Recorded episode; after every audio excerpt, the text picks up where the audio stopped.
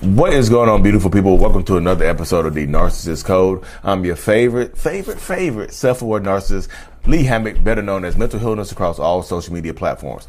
This is your first time seeing my face or hearing my voice. I'm a diagnosed narcissist and I use my platform on social media to raise awareness for narcissistic personality disorder, get more people into therapy, and also validate the victims and survivors of said disorder. In today's episode, we're going to be talking about how some narcissistic people will manufacture arguments for no reason. Literally, angry for no reason, create drama out of nowhere. Uh, it's kind of like the narcissistic person is like pulling in all the elements. Uh, you know, like um, uh, God, what's the name of the old TV show? They pull it in the elements like Earth, Wind, Fire, Water, Go Planet, Captain Planet, Captain Planet. Like pulling in all the elements and making this damn near fireball of anger from nowhere. and you don't know where it comes from.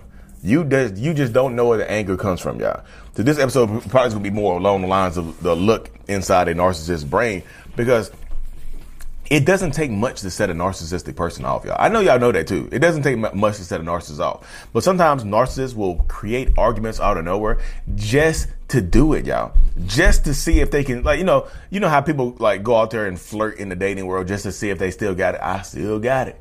Narcissistic people will do that in long-term relationships or short-term relationships and whatnot, just to see, or parenting relationships, just to see if they still got the ability to trigger people.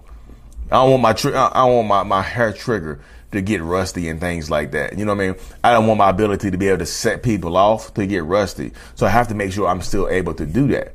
You know what I mean? And a lot of narcissists and toxic people, they, they, they that's how it goes with them, y'all. That's exactly 100% how it goes with a lot of narcissists. Because like, I, if I'm unhappy, and also another reason they'll do that.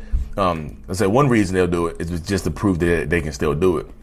Because if they can trigger you, they can control you. That's just as simple as that. But if I'm unhappy, you don't get to be happy. How, why would you get to do that? You know what I mean?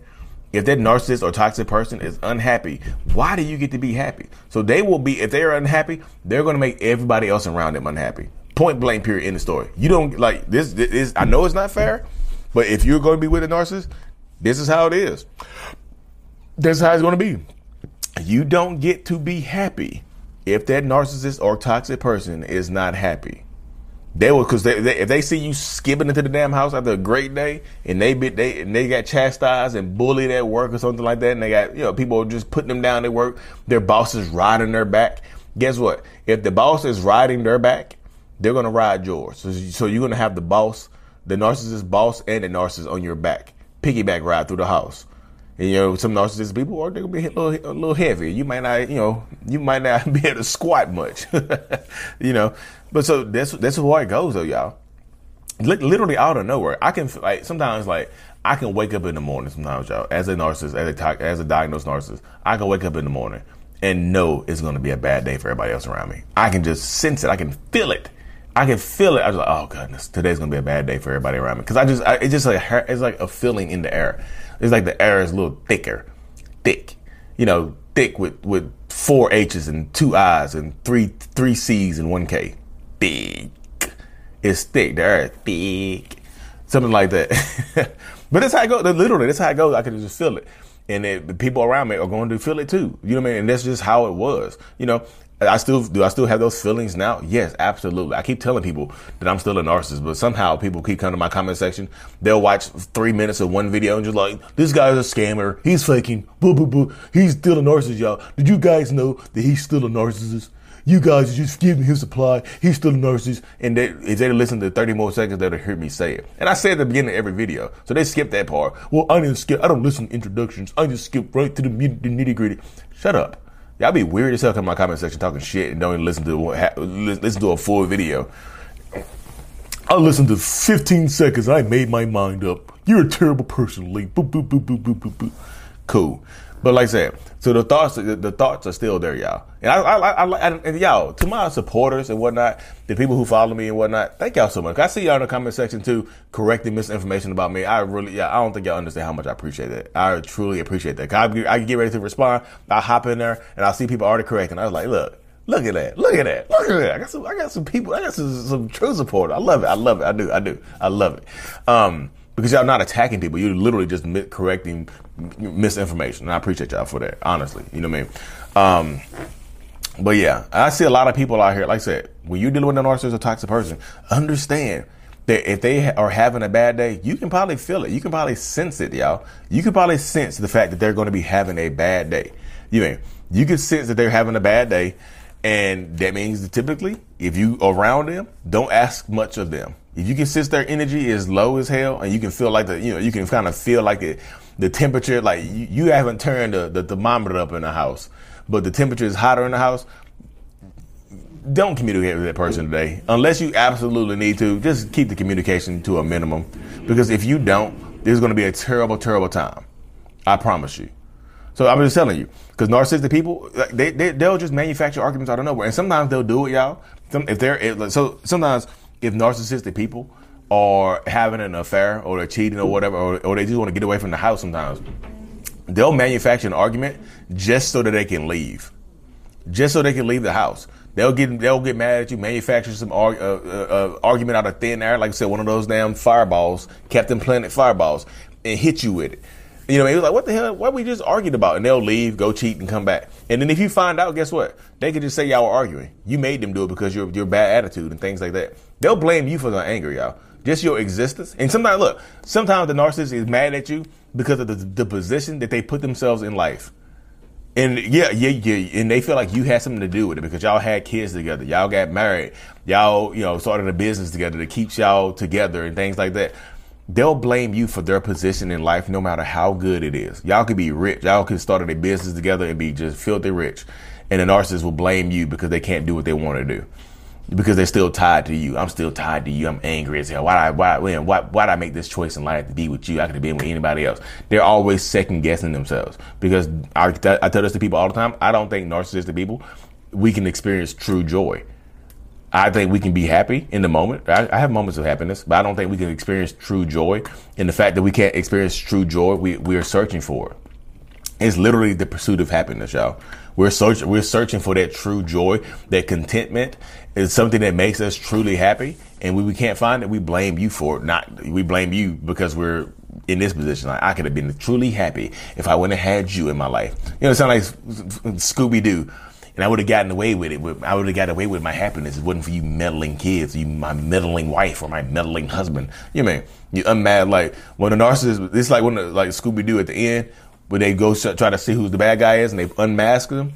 Except the narcissist pulls the mask off the other the bad guy. It's just a mirror. It's reflecting back to them. Like it's you, Bucko. It's you. It's you. You're you're the person who who is ruining your own life.